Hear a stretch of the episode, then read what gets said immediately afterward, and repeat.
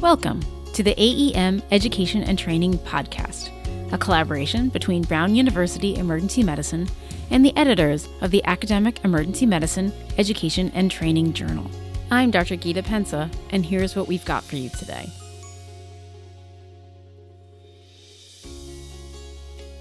Most emergency medicine educators are familiar with the milestones, the current evaluation system for emergency medicine residents. But these have been shown to be imperfect and highly subjective. And at the same time, emergency medicine residents need to achieve competency in patient safety and quality improvement processes. Today, we're talking about a recent paper in AEM Education and Training called Implementation of a Pilot Novel Objective Peer Comparison Evaluation System in an Emergency Medicine Residency Program. First author, Dr. Kraftin Schreyer, MD, MBA, is here to discuss it with us. Dr. Schreyer is an attending physician and associate professor of emergency medicine at the Lewis Katz School of Medicine at Temple University, and she's currently the medical director of capacity management for the Temple University Health System. She serves as the director of clinical operations for the Temple University Hospital Episcopal Campus Emergency Department and is the associate director of clinical operations for the Temple University Hospital Main Campus Emergency Department. She was recently elected to the AAEM Board of Directors, and we're delighted to have the chance to talk to her about her work again. Don't forget to read the full text of this article available on the Brown Emergency Medicine blog at brownemblog.com. Dr. Schreyer, welcome back to the podcast. Thanks again for having me. Excited to be back. Okay, so emergency medicine residents are evaluated through the milestones, which most emergency medicine medical educators are aware of, which were developed by the ACGME. Now, you note in the introduction to this paper that this is a bit fraught, as it has been shown to be, I'm quoting your paper, imperfect and subjective. Can you tell us first about some studies that have shown that to be the case? Sure. So we reference a few of these in our article. The first really looks at a gender gap that was noted in milestone attainment. That was done by Dayal et al. In JAMA in 2017. Compared direct observation milestone evaluations of both male and female residents in 8 community and academic EM programs, and found that although the male and female residents received similar evaluations at the beginning of residency, by the end, there was a gender gap in evaluations supporting males over females that actually continued through graduation. Another one that we looked at was by Dehan et al., and forgive me if I'm pronouncing this wrong. I don't know the authors personally. But that was done in the Journal of Graduate Medical Education in 2015. This was looking at a single program and looked at the agreement between milestone-based end-of-shift evaluation scores and the Clinical Competency Committee, or the CCC, ratings. Mm-hmm. And they found that there was poor agreement between those two areas of evaluation. Okay. Two other ones really quickly. Goldflam et al. And Westgem found a discrepancy between the emergency medicine residents rating themselves in milestones compared to faculty. And then another study looked at different assessment modalities of the milestones at different time points. So like before orientation, after orientation, and then direct obs, and again found poor agreement between all of those. Okay. And at the same time, the ACGME has been increasingly focused on the need for trainees to be competent in patient safety and in quality improvement processes. So access to data is, of course, very important in evaluating what needs to be improved and whether efforts to do that are successful. And individual clinician data with peer comparison is one way that this is done with attending physicians or faculty. But prior to this study, what was known about using de-identified peer comparison data in the resident population? So not as much as you might think. There was an initial study that I like by Sebok-Syer et al. That was published in 2019 in Academic Medicine that looked at the potential for data from the EMR to guide resident assessment and feedback, and got positive feedback on that. There was another one that looked at by Momtani et al. In AEM Education and Training in 2019 that looked at the performance metric scorecards given to emergency medicine residents while they got feedback, and saw that the residents were more satisfied with the feedback process compared to their peers that didn't get the performance scorecards. One specifically using data from the EMR looked at ultrasound scans. So this was by Hempel et al. Back in 2014. And it looked at the number of scans per shift. And they actually presented it in a non-anonymized way. So you knew where you stood compared to your peers on an individual level. And they saw an increase in the number of scans that you did. And then there have been a few studies. The one which we cite is the Schumacher et al. In pediatrics that looked at developing the potential for quality measures. So things like documentation, accuracy, dosing of medications, and discharge instructions, and ways to incorporate those, because the quality metrics, quality is notoriously hard to measure. So it was really hard to have those incorporated into the evaluation system before that. Okay. So in this pilot study, you evaluate the implementation of an objective peer comparison system for residents that looked at aspects of quality and safety, efficiency and throughput, and utilization. And you were looking at how that could be incorporated into the existing resident evaluation system. So can you describe how this program was set up? Sure. Yeah. So we wanted to incorporate this as much as we could into the way our existing system was built, thinking that by introducing less change, we'd get more buy-in from the people that were giving the evaluations and receiving them. So first, we looked at EMR-based metrics to see not only what could be pulled from Epic, but what were things we were already looking at in some aspect. Maybe it was for faculty or maybe it was for something else. Program leadership and operations leadership kind of decided on those metrics ahead of time. We pulled them from the EMR, and then we sorted them by year. So we thought it was important to provide or to emphasize, different metrics based on your year of training. So for the PGY1s, for example, we didn't want to emphasize throughput. That's not the point. The point is quality and safety. Yeah. So they got those metrics, but the third year residents would also get metrics looking at throughput and utilization, because by the time you graduate, those things are more important and, should be to you. So we sorted those metrics by year, and then we ordered them each in a rank order analysis and presented that graphically. So you could see where each resident was compared to their peers. And we sent that information to the CCC so they could review it in conjunction with the milestones they were already reviewing for the biannual meetings. And then after the CCC meetings, those same metrics were anonymized, and then they were presented to each individual resident at the mid-year and end-of-year meetings they had with program leadership. The only thing we added was the data itself, but the CCC review was already happening and the meetings were already happening. So we just incorporated the data into those. Okay. So within those categories of metrics, so you had quality and safety, throughput and efficiency, and utilization. So within those buckets, what specific metrics were you evaluating?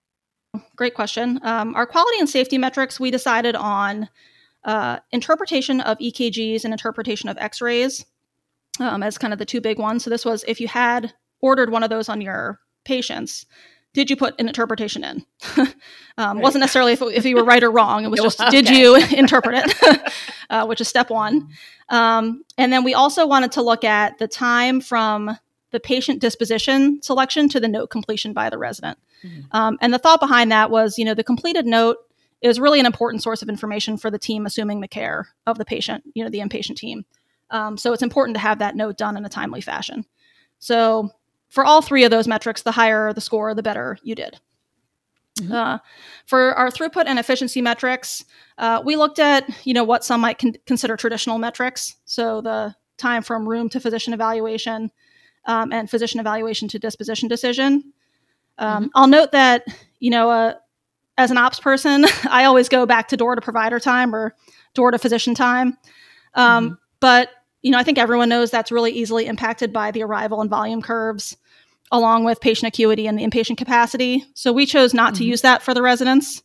It was more about, once the patient's in a room, how quickly can you see them? And then we also looked at the average number of patients each resident saw per emergency medicine block. So for these metrics, for the room to physician eval and the physician evaluation to disposition decision, the lower numbers were better for the average number of patients seen. Obviously, the higher number was viewed as better. Right. And then finally, the utilization metrics. We chose to look at two things. One was the number of procedure notes written, and the other was the number of diagnostic images ordered. The thought being that the lower numbers here were better, meaning that you were utilizing the system less. And I'll note that the caveat there is that we're assuming that you're arriving at the same, correct diagnosis that you would without the additional studies. But yeah, so that was our thought process behind that. Okay. So you looked at metrics then, it was from the 2020 to 2021 academic year, and all of your eligible residents participated. So let's go class by class. Like, what changes did you find among the PGY1s? Sure. So the PGY1s, the most significant change was actually in the disposition to final note share. Mm-hmm. So we found that, once we highlighted that metric to them and kind of emphasized how important it was, there was a significant reduction in the time it took them to complete their notes over the course of the year. Awesome. How about PGY2s? So PGY2s, we actually saw a similar change in the disposition to final note share, but additionally a change in patients per ED block and room to physician evaluation time. Okay. How about your threes? The threes did really well. So they improved on almost all categories. The only two that they didn't were room to physician eval and then the physician evaluation to a disposition decision. Okay. So what other findings would you like to highlight from this? So I guess I'll mention that, when we were looking at the data here, we also did a cohort analysis. Mm-hmm. So we grouped each PGY year into different cohorts, a low, a middle, and a high. And we saw the greatest improvements in the lowest cohort for all 3 years. And, this might be expected, but I don't think that it was a guarantee that if you gave someone in the lowest cohort data that they would have the drive to improve necessarily. Mm-hmm. But we did see that. And we also saw that in each class, there were only 3 or 4 residents that didn't show any improvement. Mm-hmm. So most people improved in at least one area. Okay. So in your discussion, this is a quote, "While normative data may be considered the antithesis of competency-based evaluation, it has been shown to enhance the sensitivity of assessments and have proven useful in a variety of clinical arenas." So can you go into that a little more, specifically why normative data is in conflict with competency-based evaluation? Like, do you think that broadening our approach here is the way to go? Sure, happy to. And I know when I wrote this sentence, too, it was going to come back to me. But I will say, so, the readers are probably familiar with the fact that new milestones were introduced in 2013 with the goal of making the milestones more outcome focused, less process focused. Mm-hmm. But, anyone who fills out the milestones knows that they're based on skills, right? It's like, can the resident recognize, monitor, identify, et cetera, which by nature, I think are subjective. Because they have to be based on the interaction or experience with whoever's evaluating them. Right. And a competency-based evaluation targeting these skills, to me, really means that, can an individual achieve the skill at some baseline level, regardless of how their peers are doing or if they could potentially do that skill better. Mm-hmm. Normative data really is about comparing individuals to the quote, norm of their peers. So what we felt was that it put the evaluation in context, and it relied on actual outcome metrics. It's hard to argue with data pulled from the EMR. Mm-hmm. No matter how good you think someone is, if the numbers say otherwise, then maybe you're biased in some way. Mm-hmm. And I think we all have biases, and sometimes they're hard to recognize. And the objective data helps us overcome those. So I guess long answer short. I think broadening the approach is indicated. I think that there is value to both, but the objective and normative data that's used in other professional settings, including in medical careers, later on, more so for faculty, should be incorporated into residency evaluations. Okay. So what would you like readers or listeners here to take away from this study, and what do you think needs to come next? So, I think my big takeaway that I want people to get is that it's possible to incorporate these objective peer comparison metrics into an existing evaluation system. Mm-hmm. It's really not too heavy a lift, and it does lead to improvement. I think that more work does need to be done in terms of honing the metrics, making sure we're defining them correctly, and then evaluating if the improvement we're seeing, how much of that is due to this feedback versus expected growth, because we all know residents improve during residency. That's why they're training. So I think that deserves some more investigation. And I think it would be interesting to see, what interaction there is between the subjective milestones that exist and the objective data that pairs with them. Fantastic. Well, thank you so much again, Dr. Schreyer, for coming and talking to us about this paper. I appreciate your time. Oh, yeah. Thanks for reading it. Thanks for listening to this AEM Education and Training podcast. Be sure to read the full text of this article, available on our blog at brownemblog.com. Subscribe to all our AEM podcasts on Apple Podcasts. Search for AEM Early Access, all one word. Today's music is by Scott Holmes. I'm Dr. Gita Pensa, and we'll see you next time.